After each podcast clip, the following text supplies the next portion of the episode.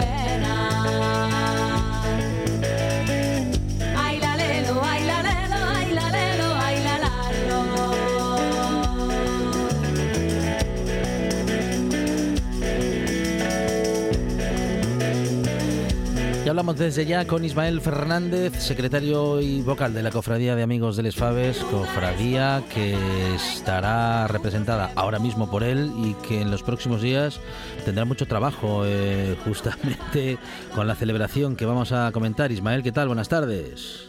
Buenas tardes, sí, buenas tardes. Porque en Villaviciosa... Pues sí, bastante trabajo, sí. Claro, claro, porque en Villaviciosa tenemos en estos días, a partir del 22 y hasta el próximo 27, pues eh, ahí vamos a encontrar la capital de Les Faves con algunas cocineras y cocineros eh, estrella, Ismael. Mm, bueno, sí, eh, esos días se celebraron las jornadas en de, de Estados. Evidentemente, mm, ahí no te puedo decir exactamente ahora los, los restaurantes que son, pero en torno a 10 o 12 restaurantes que darán una fabada en su menú. Muy bien, muy bien. Bueno, vamos a poder eh, probar diferentes formas de prepararla y vamos a tener pues a una cocinera, a una chef de excepción, ¿eh? como Elena Razak, que estará el primer día de la celebración, el martes 22. Eh, justamente el día del concurso para determinar cuál es la mejor fabada del mundo, Ismael. Sí, señor. O sea, Elena Arzak tenía pendiente, como sabéis, eh, el año pasado, el año 2020, de venir. Eh, se esperaba con, con mucha gana, pero el problema de la pandemia ya sabes a dónde nos llevó. Evidentemente cumple su compromiso y vuelve este año y bueno, es una es una buena referencia para presidir el, el concurso y estamos muy contentos con que venga. O sea que nada. Bueno, en esta edición, eh, como decíamos, se contará por primera vez con la presencia de Elena Arzak, que además ha sido distinguida como la mejor cocinera del mundo en 2012. Se ha formado en Suiza y con una clara vocación em, heredada de su padre, Juan Mari, y que se ha convertido Elena en la única mujer en España al frente de un restaurante con tres estrellas Michelin. Eh, todo, todo un logro y un gran mérito, Ismael. No cabe duda, no cabe duda, sí. Eh, bueno, eh, es muy interesante que en España tengamos de este tipo de personas, ¿no? O sea que, y evidentemente, nosotros, por supuesto, aquí en la vida estamos muy contentos de que venga. Muy bien, tenemos eh, bueno diferentes restaurantes, al menos 10 que van a ser eh, parte de ese mm, bueno de ese certamen, de esta celebración y de esta semana de Les Faves y de Villaviciosa como capital de Les Faves entre el día 22 y 27. Ismael, este tipo de iniciativas mm, seguro que bueno mueven mueven mucho el sector, ¿no? Y se convierten en una buena excusa para visitar, en este caso, la villa. Bueno, claro que sí, ya es un clásico, ¿no? El, el concurso de la mejor fabada del mundo. Eh, no cabe duda de que eh, esto nos está haciendo un magnífico favor para que la gente venga y, y desde luego nuestro ayuntamiento se esfuerza eh, celebrarlo todos los años y la pena es que no hayamos podido celebrarlo estos dos años anteriores pero se supone que cuando termine el COVID que ya va siendo hora que termine pues podremos recuperar todo lo, lo que no pudimos hacer en estos dos años pero evidentemente no cabe duda que es una, una forma de potenciar eh, los restaurantes de, de Villaviciosa y en todo caso e inclusive pues mm, de otros sitios más que se va haciendo ya eh, clásicos en cuanto a las jornadas gastronómicas de Les Faves, como por ejemplo sería Granada o, Águilas en Murcia, que están haciendo jornadas eh, todos los años, y, nada, que mm, dure mucho tiempo. Ismael Fernández, secretario y vocal de la Cofradía de Amigos de Les Faves, y ha estado con nosotros para contarnos que entre el 22 y el 27 de este mes, en Villa Viciosa, se celebra el Campeonato Internacional de la Fabada. Se va a determinar allí, como cada año, la mejor fabada, de dónde se hace la mejor fabada del mundo, y vamos a poder disfrutar de este milagro gastronómico en al menos 10 restaurantes de ese concejo. Ismael, que salga todo muy bien. Un abrazo. Bueno, gracias y esperemos que así sea, ¿vale?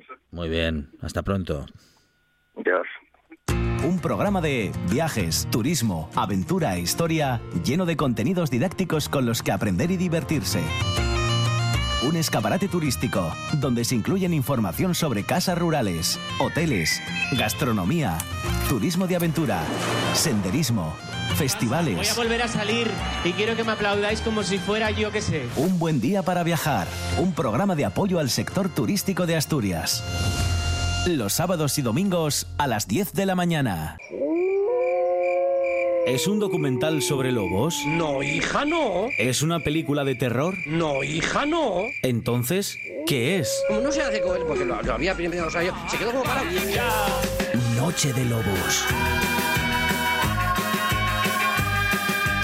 Tu lugar de encuentro con el rock and roll y el heavy metal en RPA. La madrugada del domingo al lunes de 12 a 2 de la mañana. Noche de Lobos. Hombre, que, que vengan, que vengan. Y todo lo habían venido todo. Se guardó al más pequeño, pero no lo había devuelto antes, porque se lo habían traído. La buena tarde. Hasta las 8, la radio y la vida. En directo en RPA.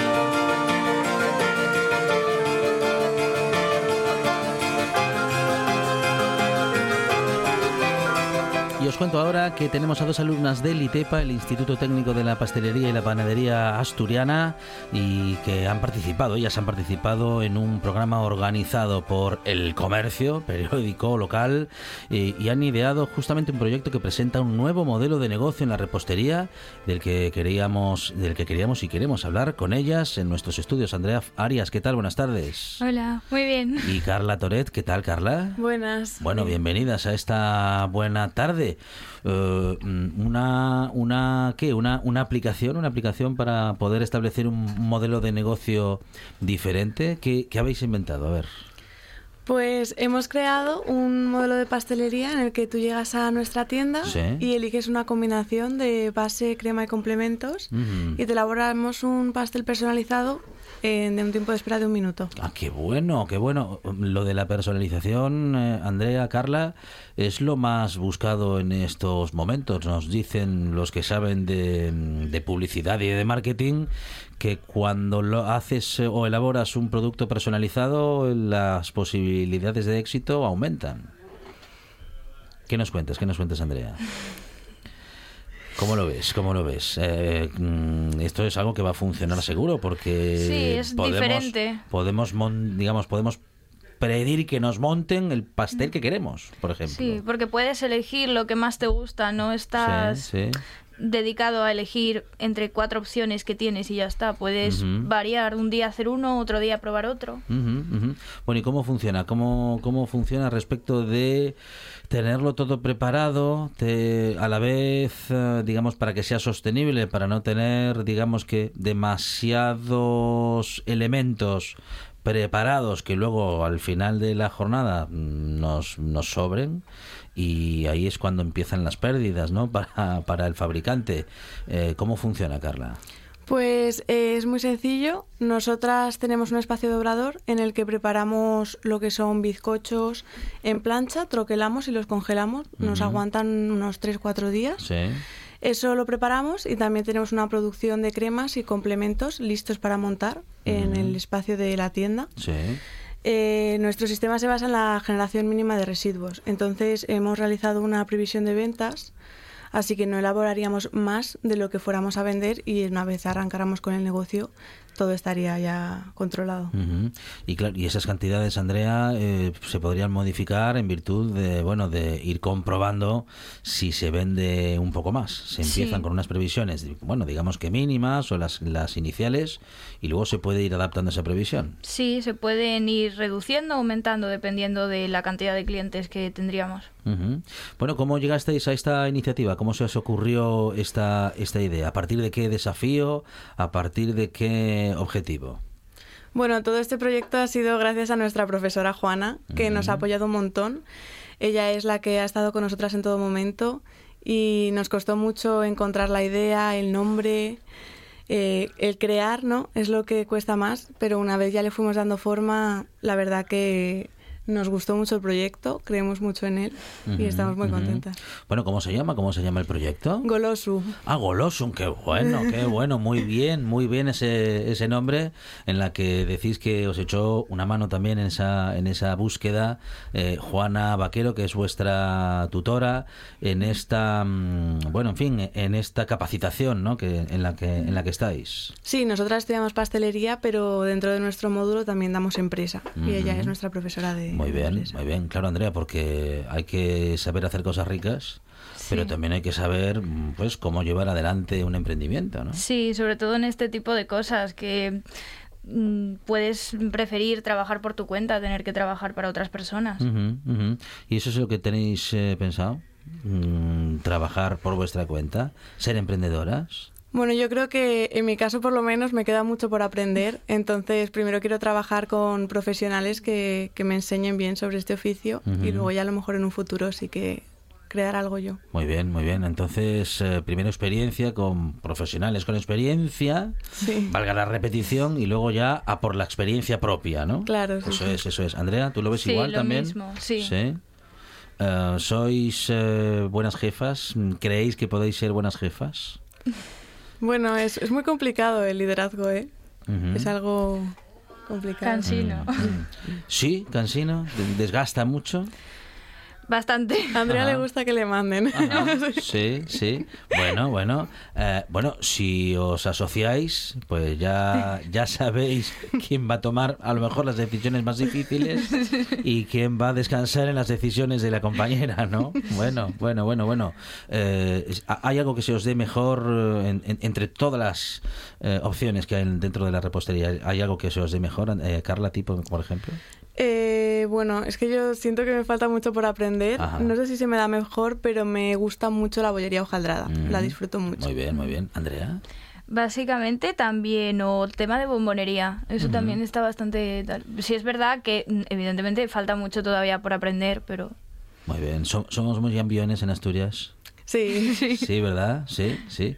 Bueno, pues eh, Carla Toret y Andrea Arias son eh, dos estudiantes que desarrollan su eh, capacitación en el ITEPA y que está en Oviedo y donde están recibiendo una formación no solamente como reposteras, sino que también como empresarias, como emprendedoras, para que el día de mañana, tras eh, poder formarse de manera suficiente, puedan decidir si quieren emprender o si quieren bueno, pues ser parte de un proyecto eh, que ya exista o que se inicie, pero en el que ellas no sean las únicas responsables. En cualquier caso, estáis en el camino y, como decís, queda mucho por aprender. Andrea, ¿qué crees que te queda por aprender todavía? Un montón de cosas, desde las técnicas, cada, perso- o sea, cada persona o cada profesional tiene un tipo de técnicas diferentes. Al final, cuantas más aprendas, es mejor. Carla, ¿tenemos buena repostería en Asturias? Sí, sí, la verdad que sí. Y os apoyáis mucho aquí entre vosotros. Bueno, yo es que soy de Madrid, ¿eh? Ajá, sí. Y eso me gusta mucho, porque eso hace que la pastelería crezca aquí en Asturias. Eh, ¿Y en eh, Madrid encuentras buena repostería o es más difícil? Hay, pero fíjate que diría que en cuanto a calidad, eh, el tema también de enseñanza, ¿no? Porque mira, fíjate, yo me vine desde Madrid aquí a estudiar Sí, pastelería. Eh, hay que reconocer que Asturias va por muy buen camino. Muy bien. Andrea, eh, tú eres de, eh, De aquí, eres de sí. aquí. Y bueno, ¿y qué tal, qué tal se le da a Carla? Que llega, llega desde Madrid y, Bien. y, bueno, en fin, que tiene que aprender ahí un poco más, a lo mejor. ¿Qué tal? ¿Se le da bien? Creo que al final ella conoce más que yo. y yo llevo toda la vida aquí. Bueno, muy bien. Pues Andrea Arias, Carla Toret, muchísimas gracias. ¿eh? Enhorabuena por este desarrollo, por esta innovación y que vaya todo muy bien. Gracias. Gracias. Gracias. Nueve de cada diez soñadores recomiendan escuchar La Buena Tarde. El décimo está dormido, roncando y no se entera de nada. Qué pena, hombre. Usted, usted, despierte y escuche La Buena Tarde en RPA. La siesta es para el fin de alma de cántaro.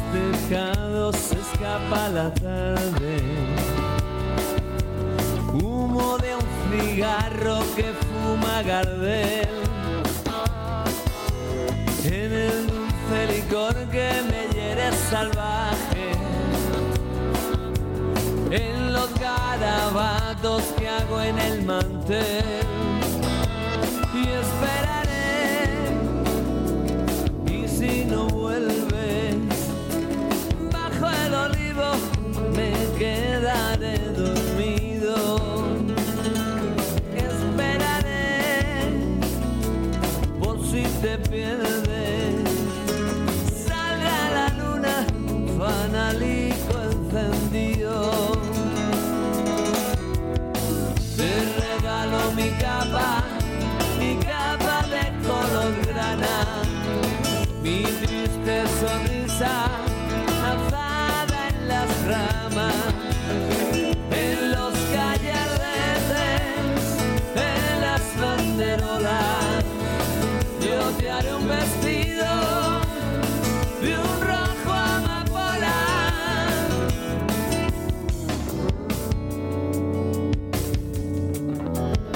Hablamos de cocina, gastronomía, de eventos, de bueno, de iniciativas en este ámbito, Monchi Álvarez. Y tenemos a, a quién tenemos en el estudio. A Darío Escudero y compañía. Darío, ¿qué tal? Buenas tardes. Hola, hola. Bienvenido. Eh, encantadísimo, como siempre. Eh, hoy eh. le está haciendo un guiño a Regreso al Futuro. Sí. Darío Vengo- Escudero. Vengo muy naranjito hoy, ¿eh? Hoy, hoy- hoy vengo de cima de Villa de toda la vida. Monchi. No nos de, Darío Escudero, no nos dejan. oh, y- y- mi- si lo llego a saber, traigo el mío. No, no, aquí en, ¿tiene- esta, tiene uno igual? en esta redacción. ¿De no, Marty McFly? No, el mío es del color del de McFly, además, Ah, rojo. Es rojo, es verdad. Eh, se pone uno un chaleco y ya Claro. un- es uno, unos Max Fly automáticamente. Naranja butano, además. Sí, joder, mira sí. cómo resalta. Monchi, déjate de descojonarte, ¿qué pasa? Naranja butano. A mí me dijeron que me... un gallina? Juan, esta te lo debo. no, no, a ver, que a mí el naranja me dijeron que me favorecía. Digo, pues naranja, chico. oye, hay que- Claro. bien, claro. El, el azul dicen que me engorda. Pues naranja, naranja y negro. Y eso que hay. Y bien acompañado hoy, Darío. Sí, hoy vengo acompañado de un buen amigo que, que os voy a vamos a presentarlo ahora, aunque ya es perro viejo en este tema, o sea que nada, eh, eh, lo que sobran van a sobrar presentaciones además. Pero bueno, quiero contaros un par de cocinas primero, ¿vale? Eh, así de estas rapidinas. Primero, dar las gracias a, a- a los seguidores que tengo, a los oyentes en el tema de Instagram. Eh, Gijonudo llegó antes de ayer a 70.100 seguidores, cuidado, ahí es nada. Eh, referencia, eh, importante, 70.100 seguidores, podemos llenar dos veces el molinón. Así que bueno, ahí, ahí bien, vamos bien. Y segundo, una recetina rápida de esta semana que publiqué el miércoles, aunque tengo conmigo a, un crack que voy a presentar ahora, que como para meter manual en tema de hostelería, pero bueno, oye, eh, este recetín están bien también. Eh, y la verdad que está gustando mucho, está subiendo bastante bien, eh, así que por eso la voy a decir y es muy fácil, ¿vale? Esta semana hice un salmón con setas y lo más importante es que hice una mayonesa de piparras. Oh, Espectacular. Que le tenía ganas ya. Vaya, desde el, desde el campeonato de hamburguesas de España que estuve ahí de jurado y probé en un par de sitios la mayonesa de piparras, es brutal. Brutal. Además hay que darle con el toquecín para que enganche, no para que te reviente la boca, ¿eh? Para que enganche. Entonces nada, eh, salmón, salpimentamos, hacemos a la plancha, eh, mezclamos en un bol aparte una cucharadina de mostaza, eh, un par de cucharadinas de, de postre de salsa de soja y metemos el zumo de una naranja. Mezclamos y añadimos al salmón cuando ya más o menos lo tengamos. Tres minutos por un lado, tres minutos por otro. Tampoco hace falta pasar el salmón, ¿eh? Cuidado con eso. Metemos unas setas para que se hagan el tiempo justo. ¿Vale? Dos minutinos, tres, perfecto. Además, va rápido lo de las Es- setas. Claro, que vaya eh, reduciendo la salsina. Y luego nada, preparamos la mayonesina de piparras, que es simplemente eso, una mayonesa de toda la vida, el huevo, yo pongo y el doble de cantidad. En este caso, yo no utilizo aceite de girasol, utilizo, además como está el precio ahora, eh, utilizo aceite de oliva, eh, un poquitín de sal, hecho o bien un- lo que queráis, o unos gotines de limón o unos gotines de vinagre, eso ya al gusto. Y meto, metí media piparra y quedó perfecto. No hay que pasarse. No, media piparra y la verdad que fue la gente que hay una piparra, pues estos guindilles que compráis en un tarrín que vienen con vinagre y piquen guay. Pues si metéis tres o cuatro, piquen bien. Así que media piparrina, batís bien, batidora y una mayonesa, napáis por encima el salmón cuando lo saquéis, brutal. La combinación con esa salsina reducida, brutal. Me apunto la receta. Qué bueno. Y se hace rápido, en 10 minutinos tenéisla, ¿eh? Ya, o ya. sea, y un volado. Es que ese toque de picante mm, le da, mm, bueno, le da rock and roll. Engancha, engancha, engancha, pero mucho además. Sí, te deja eso, incita a seguir comiendo, ¿no? Y, y lo que dice Darío, que es muy rápido, el salmón no lo- se puede pasar al fuego y las setas lo mismo. Claro, las setas eso, con echarlas eso, tres minutinos, dos minutinos tienen bastante. Hay gente que mete setes ahí, yo qué sé, diez minutos hasta que queden tostadas, un color... No, no, no. A, No. deshidra- a deshidratarlas. Además, de verdad. Bueno, y nada, presentaros a- a- a- al crack que tengo aquí. Eh, un- lo primero, un gran amigo, evidentemente, y, y, bueno, pues eh, autor de un libro, además, eh, de, cacho- de cachopos y otros platos asturianos. Y bueno, pues la verdad que es una leyenda aquí en, en la hostelería asturiana. Negocios, tres negocios. Muy Eh, currante. Ahora mismo en hostelería, eh, sí, muy currante, vamos, y con iniciativas que está todo el día dando y al tarro, que estoy increíble. Eh, todo el día está sacando cocines y pensando. Eh, aquí en Gijón tenemos la taberna asturiana, eh, en Oviedo tenemos Vinoteo Oviedo y tenemos eh, también las tablas del Campillín. Vinoteo lo tenéis, ya lo sabéis, en la zona de la ruta y, y las tablas lo tenéis en la zona del Campillín. Que además, las tablas del Campillín es el restaurante con más premios de cachopos de España. No estamos hablando ni de Gijón, ni de Oviedo, ni de Asturias, de España. Así que, mi querido Juan Jocima, eh, que además acabas de tener un- recibir un premio ahora, que es eh, más que nada lo que venimos a comentar. Juan Jocima, ¿qué tal? Así Buenas tardes. Buenas tardes a todos. Muchas gracias, Darío, y muchas gracias a vosotros por, por invitarme. Y sí, la verdad que eh, estamos muy contentos con ese premio que nos, que nos ha dado Justit a través primero de una selección que hicieron ellos entre 20.000 restaurantes de toda España y luego de cada zona seleccionaron a 10 y los usuarios de Justit eh, votaron. Tenías que hacer un pedido y después eh, votar, con lo cual son premios en los que vota la gente que te consume realmente, ¿no? Y te premia, bueno, pues eh, por la calidad, por la rapidez, por, por tener siempre una garantía. y nos hemos hecho con el premio al mejor eh, restaurante del noroeste de, España de comida a domicilio. Con lo cual estamos súper contentos este año que, tenemos todos que, darle caña e ir levantando pues este premio consolida un poco eso y, bueno, seguir luchando con los cachopos y, con todo, ¿no? Y quería aportarte una receta rapidísima también al picante que, que efectivamente se, está muy de moda ahora eh, eh, meterle un toque de picante, eh, la salsa que hiciste. Además, la receta la vi, porque me pareció fantástica. Además, súper rapidita, rápido, para los solteros. Llegas a casa. Eh, o para los que no tienen tiempo y andan corriendo. También, para solteros, familia numerosa. los, de, las prisas, como digo yo. Ahora, familia numerosa es mm, tener un hijo, ya es familia numerosa prácticamente. Dentro poco, yo creo que sí. Van a contar hasta los perros y los gatos, a ver si llegas ahí a, a cuatro, ¿no? Pero está una muy fácil eh, y que está poniéndose muy de moda es la pasta de arisa que es una pasta árabe, la podéis comprar, yo creo que ya muchas tiendas la, la empiezan a tener, que es una pasta, viene como un bote como el de pasta de dientes y mm. echas un poquito la mayonesa, mezclas sin más y lo flipas. Lo que bueno. Y lo flipas. Pica también lo justo, pero no sé qué tiene esa, que es que mm, quieres más, más, más, más. Nosotros la hemos incorporado en la comida a domicilio como un topping para unos fritos que hacemos con queso feta, también con unos fritos que hacemos con nachos, que trituramos los nachos, le echamos queso cheddar dentro y luego hacemos lo rebozamos en un triángulo y mojas eso ahí y dices... Quiero más. Quiero más. es que es un vicio. Si el picante además tiene el, digamos, el, eso, lo justo, que no te mm. pases, eh, eh, es que además te incita, te rasca un poquitín la garganta, pero dices, bufio. Joder, yo me acuerdo con lo de lo del campeonato de hamburguesas, la última, ya os lo dije, que iba reventado. Ya dije, yo, yo aquí voy a llamar que no voy ya, porque no puedo. Además era cena ya, eh, fuera de machete. Y, y me cayó cuando llego allá, me ponen, además la hamburguesa más grande, 250 gramos, que dije a morir y meto el primer bocado y veo que era la, el toque, de la toque del picante que te deja ahí, dije, uff, esta hamburguesa me la acabo sí o sí. O sea, no, no, estaba brutal. no te rías, no te rías, que ahora me viene el campeonato de pizzas de España, así que no, te rías, vamos No me asustas. Yo, yo tengo un recuerdo de, y además aquí de Gijón, y bueno, el público, vosotros lo sabéis, el público que más o menos me conoce, no soy un tipo delgado, no nunca lo fui, tampoco lo pretendí. Si estás como una eh, y, y, bueno, pues me tocó una vez ir de jurado hace años a la final de las tortillas de Gijón. Sí. Y eh, entonces nada, fui con mm. Eufrasio, mm. ¿vale? De aquí de Gijón, un que, lo quiero muchísimo, sí. Y con, con eh, Jorge, que de aquella era de Gastroastur. Éramos los tres, había que comer 16 tortillas. ¿Entre tres? No, no. O sea, en cada sitio te ponían un, un pincho, 16 mm. pinchos de tortilla. Yo, como iba con dos personas bastante más mayores que yo, que me sacan 30, 25, dije yo, Buah, esto yo aquí soy el jefe. O sea, esto es al cuarto, al octavo pincho, los Juanjo, tira tú y ya nos dices, ¿no? Mm. Eran profesionales.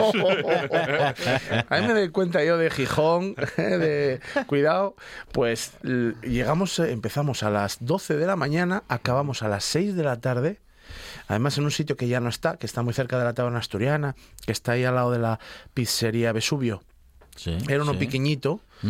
Eh, ahora creo que es un burger eh, o, el de al lado. No me acuerdo. Acabamos el 6 de la tarde. Y luego, claro, en cada sitio nos abrían una botellina de vino, eh, a lo mejor nos traen unas gambas, nos traen tal, vengas, y, y, a probarlo por no quedar mal tampoco. Entonces yo de verdad que los miraba y decía, madre mía, me queda mucho por aprender.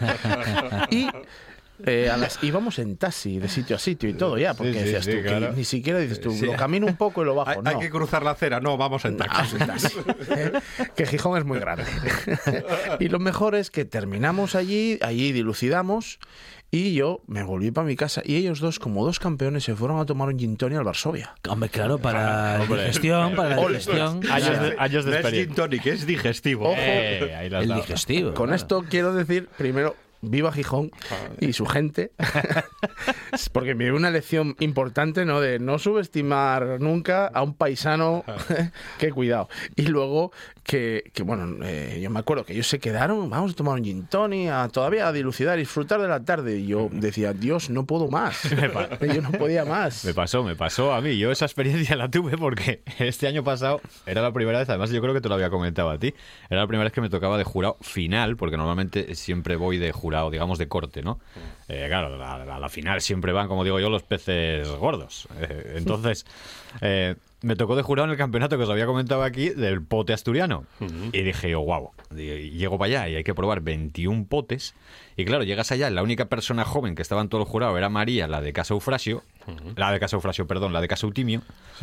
Y, claro, el resto de que ves, con todos mis respetos, eran reliquias, tío, porque estaba, estaba, estaba este hombre también, estaba Eufrasio, y había otras dos personas más y tal. Estaba Belarmino de Casa Belarmino y tal. dije, estos, me los meriendo yo aquí. Sí, sí, cuando empezó a salir pote, pote, pote, pote, y con pango, y con pango, y con pango. Yo, mira, yo en el, séptimo pote empecé a sudar ya. es que parece, ellos hacían bocata de morcilla. parece fácil, parece fácil a veces, ¿no? Y dices, bueno, eh, no lo es, ¿eh? Y, y claro, eh, muchos de ellos es que es de verdad que eso hay que tener un don para, además que tengas también interés, porque al octavo, al noveno, al décimo pote, como dices tú, dices tú, ya otra vez lo mismo, más o menos, un poco más de morcilla, un poco más de chorizo, pero... Es que además os ves tan pichis, tío, porque les gusta uno y dicen, espera, espera, este hay que repetir que hay que volver a probarlo. no, me fastidies, hombre. Ahí descubres que es realmente una profesión, que no es, ah, venga, esta gente va para comer por ahí y los... No, no, bueno, eh, no, los que son profesionales, como Frasio, por ejemplo, eh, no, no, es que es una profesión y hay que tener, eh, saber, pues evidentemente, tener ese paladar, haber probado mucho, saber mucho de, de, la cultura culinaria, pero también el tener un estómago, una salud que te lo permita, porque yo me acuerdo que estuve como tres meses sin acercarme a, un huevo, a una tortilla ni a un huevo. O sea, yo que estaba saturado, saturado. Escucha, que yo la semana que viene tengo lo de viajar a la cocina de siempre, que publicamos los miércoles, el grupo este de Instagram con gente potente. la semana que viene me toca publicar hamburguesa, ¿viste? Hombre, no me fastidies. que, llevo dos semanas comiendo hamburguesas que me salen por las orejas. Juanjo Cima quedó tan satisfecho de tortillas que ya cada vez que iba a un bar pedía...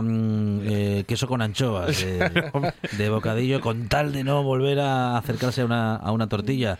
Y, en un concurso de estos se, sortea también el orden de presentación, el orden de participación. Sí, claro. ¿Y es mejor participar el primero que el último? ¿O el tercero, el cuarto, que no el penúltimo o el último? A ver, si, si, si, si es muy bueno, da igual el orden. Porque si es muy, muy bueno. Sí va a dar igual el orden.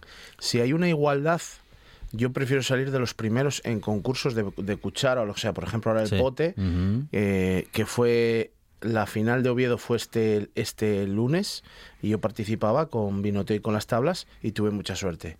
Las tablas salió el segundo y Vinoteo el cuarto, de 16 creo que eran. Entonces, en esos platos yo creo que sí, si si el nivel es parecido, ¿eh? que puede haber alguien que lo haya hecho increíble, entonces da igual donde esté, porque puede llamar la atención. Si el nivel es parecido, que es lo que suele pasar, porque si hubo una preselección buena, pues las finales la gente normalmente es muy buena. O sea, hay diferencias muy pequeñitas y evidentemente creo yo, aunque te vuelvo a decir, esta gente es profesional y puede cazarlo, ¿no? Y tienen esa habilidad. Pero hombre, mm, si llevas 12 potes, el número 13... Claro. Mm, va, yo, yo prefiero. Sin embargo, en otros, como lo de los pinchos, por ejemplo, mm, vale más quizás salir al final. ¿Por qué? También, porque hay una cosa también que pasa muchas veces en los jurados, que es que los primeros, eh, como no tienes la visión general, a los primeros les puntúas un poco más alto que a los del medio o a los del final. Entonces, porque claro, pues el primero es que no tienes con qué comparar ni el segundo, ni el tercero, ni el cuarto. A partir del cuarto ya te haces una idea y a lo mejor al quinto ya comparas con los otros cuatro y dijiste, va, si le puse tres en sabor al segundo, este tiene más sabor, este tengo que poner cuatro. Sí, ya ves el nivel más o menos. Ya, Entonces, por ejemplo, en los pinchos sí es mejor salir para el final. Si tienes lo mismo, si tienes un pincho bueno que, que está tal, que puede haber unas diferencias o que puede sorprender, es mejor salir al final o al principio pero no en el medio, porque pues al principio te pusieron bien o al final, pues oye, eh, destaca mucho tal, pues oye, si a los del principio le pusieron un 8, a ti te pone un 9, porque piensan y dicen, jolín, eso, eso pasa a veces. ¿Y, se, ¿Y qué se valora? ¿Presentación? Eh, ¿Sabor? Sí. Depende, cada, cada campeonato hay mm. distintas puntuaciones, eh, armonización también, con, con el maridaje de, lo que te toque, o vino o cerveza, hay eso, textura, incluso en uno que estuve yo había olor también, entonces por eso te digo que depende de... Sí. De- de- depende del tipo de campeonato. En los Eh, de... mira, en el de tortilla jugosidad, por ejemplo, Sí, también. Jugosidad. Ajá. En los de cachopo, por ejemplo, que, que, que hay ahora en, en Madrid en Gourmets de, de ternera asturiana, el de España, eh, claro, vienen jurados mm, de muchísimo nivel. eh, periodistas nacionales, eh, vienen cocineros con estrella Michelin.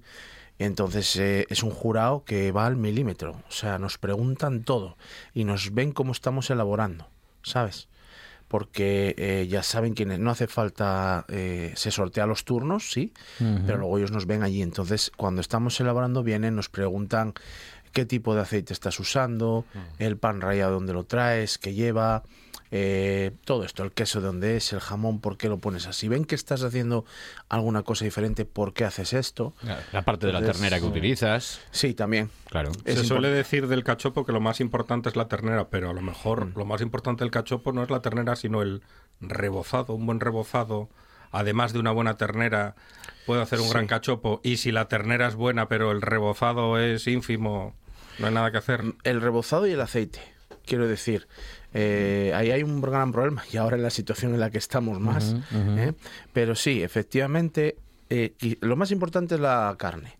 Pero si tú lo rebozas y lo fríes en un aceite malo o pasado o que ya friste, qué sé yo, gambas a la gabardina antes, estropeaste el Sí, cachopo. sí. Da igual la carne porque va a coger mal sabor Mm. o no cambias habitualmente el aceite, que pasa mucho cuando vemos esos cachopos que están muy oscuros. Es porque no limpiaron el aceite, porque entre cada freído suelta pan. Y ese pan Se va, que- al se va fondo. quemando. Exactamente. Da color y da sabor. Entonces a veces, joder, bueno, pues a lo mejor, y a lo mejor esa señora, eh, con todo el cariño esa mañana, cambió el aceite, pero frió cinco cachopos, no pasó el colador por ese aceite para quitar eso que cayó al freírlo, Y quedó eso se va al fondo, El rebozado. eso es, se va quemando, da mal sabor y da color.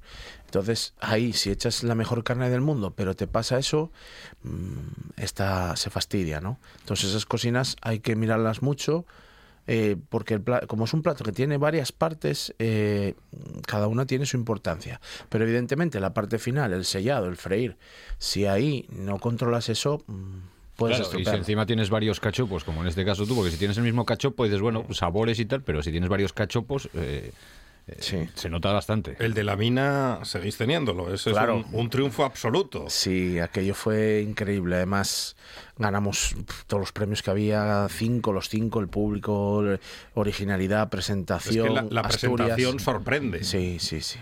Pero era un poco porque, por eso, quería hacerle un homenaje a un tío mío. Eh, y, jolín, eh, era una manera de, de- de- de- Tenía dos tíos, uno ya no está y el otro sigue y, y trabajaba en la mina de Lieres, que fue una mina bastante cabrona bastante, hubo mucha gente que allí pues pasaron cosas que, que feas, ¿no? Y un poco era un recuerdo a eso, se cerraban todas las minas, que ahora igual hay que volver a abrirlas, ¿eh? Mira cómo es la cosa, que yo siempre lo pensé, ¿no? Que no, qué pena que, que no apostemos el sector primario, es que el sector primario es básico, habiendo guerra en Ucrania y sin guerra, ¿no? Y creo que ojalá que una de las cosas que aprendamos ahora es que tenemos que seguir con él y apostar por él y no perderlo nunca porque así, pues oye, ciertas cosas básicas las vamos a tener aquí o, a nivel nacional, ¿no? Y, y fue el año que se cerraron las minas, fue el último año que había de plazo para que se cerraran todas las minas de Asturias y un poco fue eso, ¿no? Acordarme de ellos para, para eso. Igual que ahora, por ejemplo, para el, para el Campeonato Nacional de, de Ternera Asturiana de Gourmets, presentamos uno que se llama eh, el cachopo del peregrino. Ah. Poco también, porque ¿Y, es y el... ese, ¿Y ese que va corriendo por el plato? como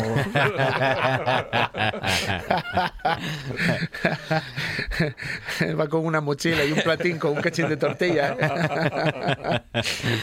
no, es, es un cachopo que quisimos hacer un poco haciendo un guiño entre Asturias y Galicia. Y lo hicimos en las tablas del Campillín, que además estamos justo al lado del, del albergue de peregrinos que, que hay en Oviedo. Está justo detrás. Entonces eh, ya teníamos un público amplio de, de eso. Incluso somos el punto de Oviedo donde dejan las mochilas para que una empresa de, de tal se las lleve al siguiente al siguiente mm, al siguiente albergue donde estén. Y un poco pues eso a homenajear eso. Sabemos también que Oviedo iba a apostar por por el camino por el peregrino por todo esto. Y bueno vamos ahí a, a ver qué pasa a ver qué pasa. ¿Y se puede decir que lleva o sorpresa? Sí, jamón y queso, jamón y queso es como un queso con un toque un poco de, de, de Galicia en, en, la guarnición, que hacemos unas patatinas con pimientos del padrón fritos. Oh, qué bueno. Qué rico. Sí, uh. sí, sí. Y un queso un cachopo más tradicional, que le gusta a todo el mundo, que puede entender sobre todo, bueno, pues cuando nos visitan los peregrinos, un poco que, que es lo que todo el mundo más o menos espera, aunque tiene sus toques para que, para que esté muy rico. Buah. Pero, pero sí, sí, la verdad que muy contentos y, y a volver a intentar estar ahí como No, todos hombre, los años. Tú, y- tú siempre estás ahí. a ver, es que en, en todas las finales. Eh, claro, ¿Cuántos premios tienes ya de cachopo? ¿Tú echaste la cuenta alguna vez o no? De cachopo 19. 19 premios de cachopos. La 19, madre sí. que lo. Mister Cachopo. No, sí, sí, además de verdad brutal. Solo se me resiste el de España. El de España. El de España de, de gourmets de ternera, que para mí es el, el premiazo, que el año pasado lo ganó aquí Rías Tour. José, sí. Sí, Eh, yo, lo, yo, gente- yo lo probé y flipé mucho una- porque sí. yo nunca había probado un cachopo de entrecot. Mm. O sea, de, de- de- de distintas partes de la ternera sí, pero de entrecot nunca. Y la verdad que es un cachopo que no es grande, al contrario. Ya sabéis lo que es un entrecot, más o menos. Y la verdad es que está espectacular. O sea, es mantequilla pura. Sí. Está Sí, muy bueno. además ellos lleva- llevaban ya tres años ahí, Sí. segundos, terceros, o estando en las finales y tal.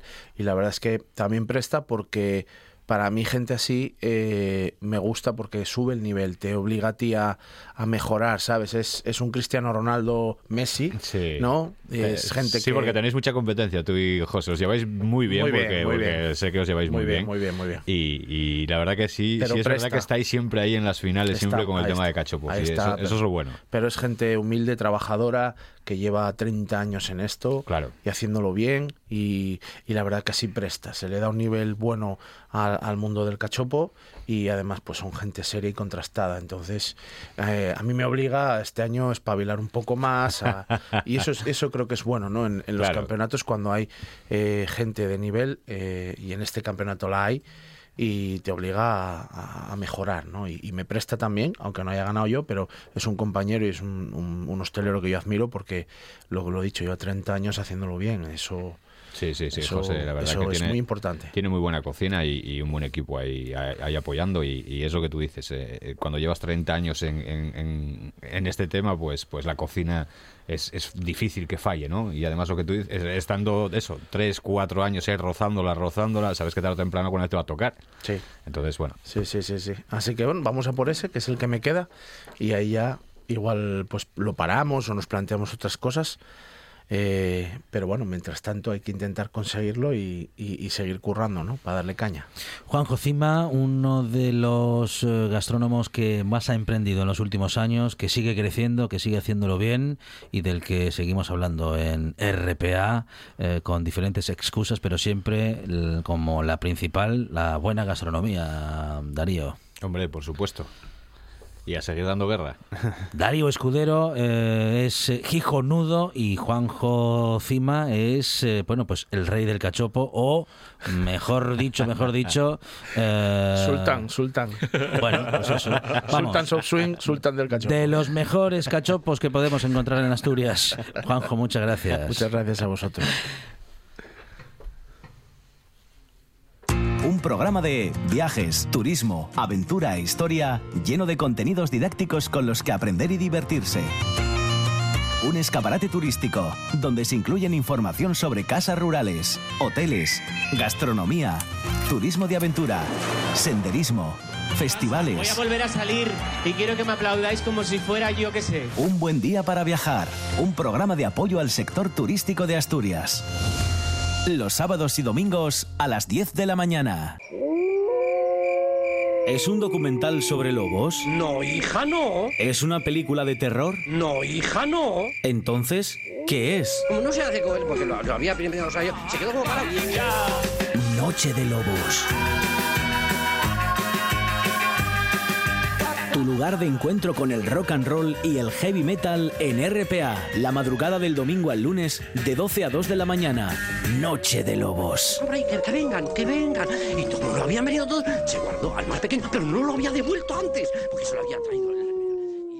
La buena tarde. Hasta las 8, la radio y la vida. En directo en RPA.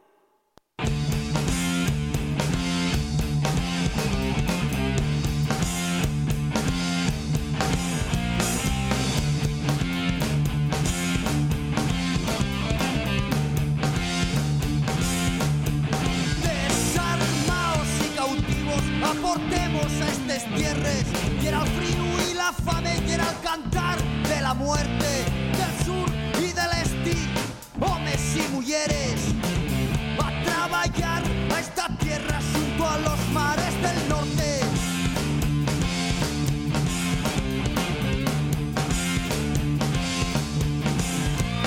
Sacabemos el carbón de los cordales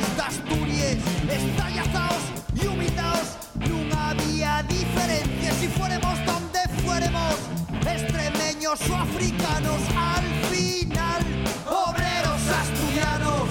Por eso, no os vengáis con cuentos, por eso, no os llaméis coreanos. Entre hermanos de humor no hay res de diferencia. Pa'l capital somos dos indios de la misma tierra.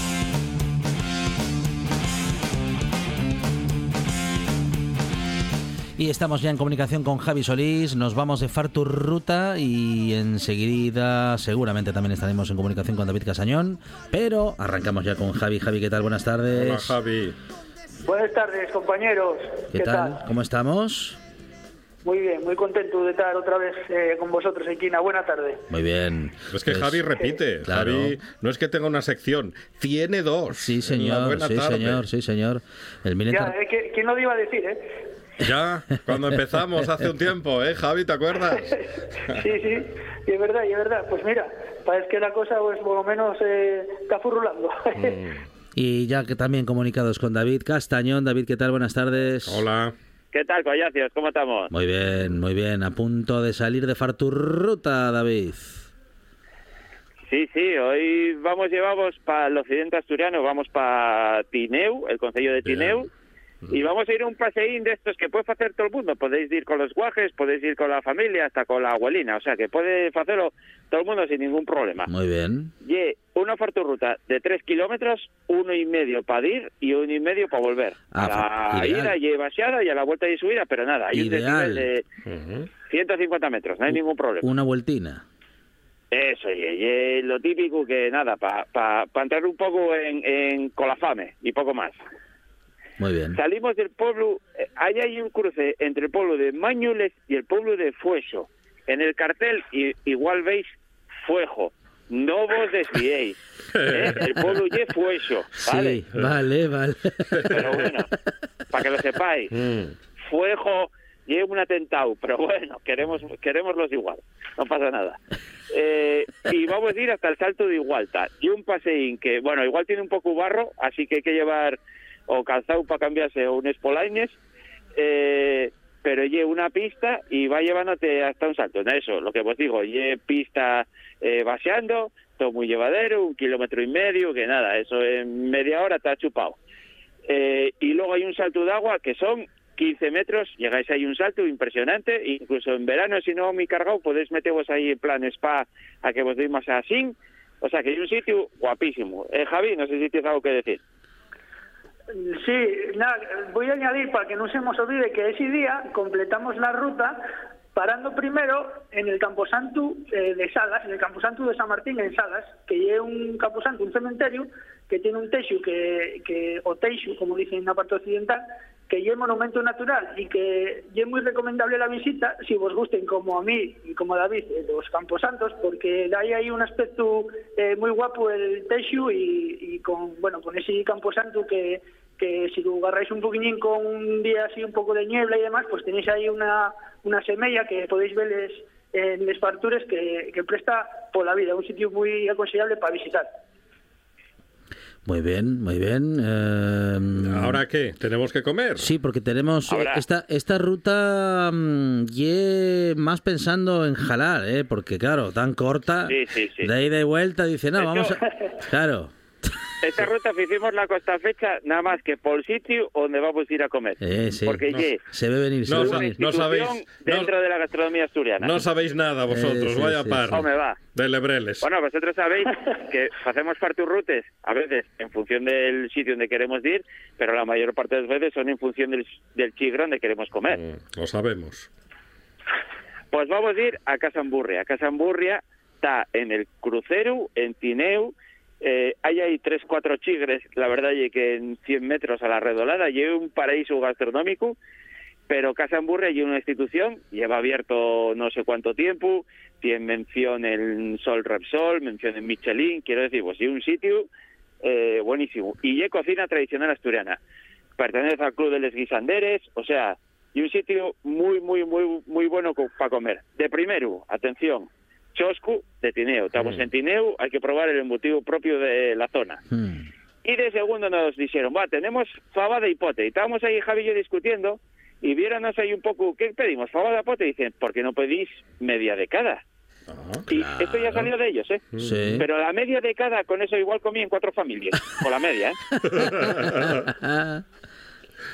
Entre la fava y el pote puede decir vos, Javi, pero yo creo que ganó, eh, pero igual de 9 y a 10, ¿eh? ganó el pote, pero por medio punto. Sí. Pero los dos estaban buenísimos, perfectos. Javi, ¿qué? El Javi es de pote. in- Increíble. Sí. Javi es de pote, pero bueno, en este caso ganó el pote porque es lo que más te gusta o porque estaba ahí medio punto por encima. No, estaba más bueno el pote, sí, sí, yo para mí sí, Sí. estaba, estaba más bueno. La, la fabada estaba buena, pero el pote, no sé, tenía un, un punto más que la fabada, para mi gusto. No yo porque a mí me gusta más el pote, sino porque creo que ya era de esa manera. Sí, sí. Ujú. Muy bien. Eh, bueno, Se- seguimos, Seguimos, sí, sí. seguimos.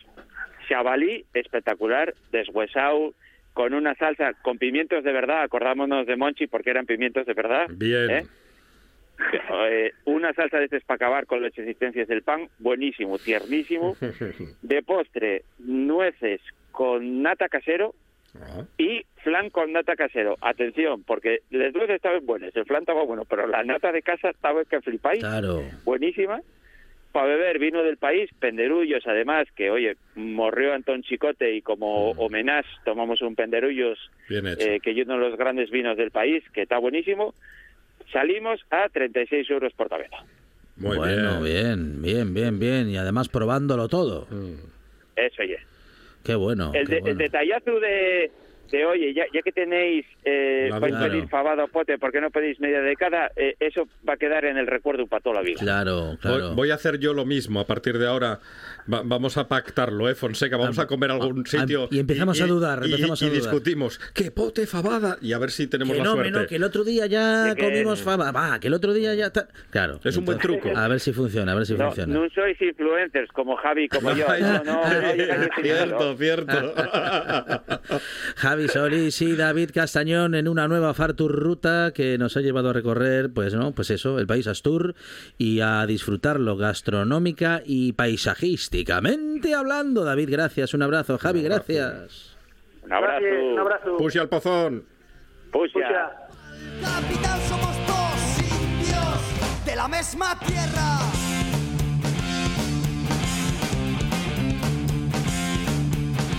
Y así, una vez más, llegamos a las noticias, tras lo cual esta buena tarde sigue Teber nos va a contar su viaje a Newcastle. Vamos a hablar mucho, mucho de gaitas de todo el mundo. Una experiencia muy interesante y también nos vamos a ir al mejor heavy metal con la gran descarga y Gonzalo García. Por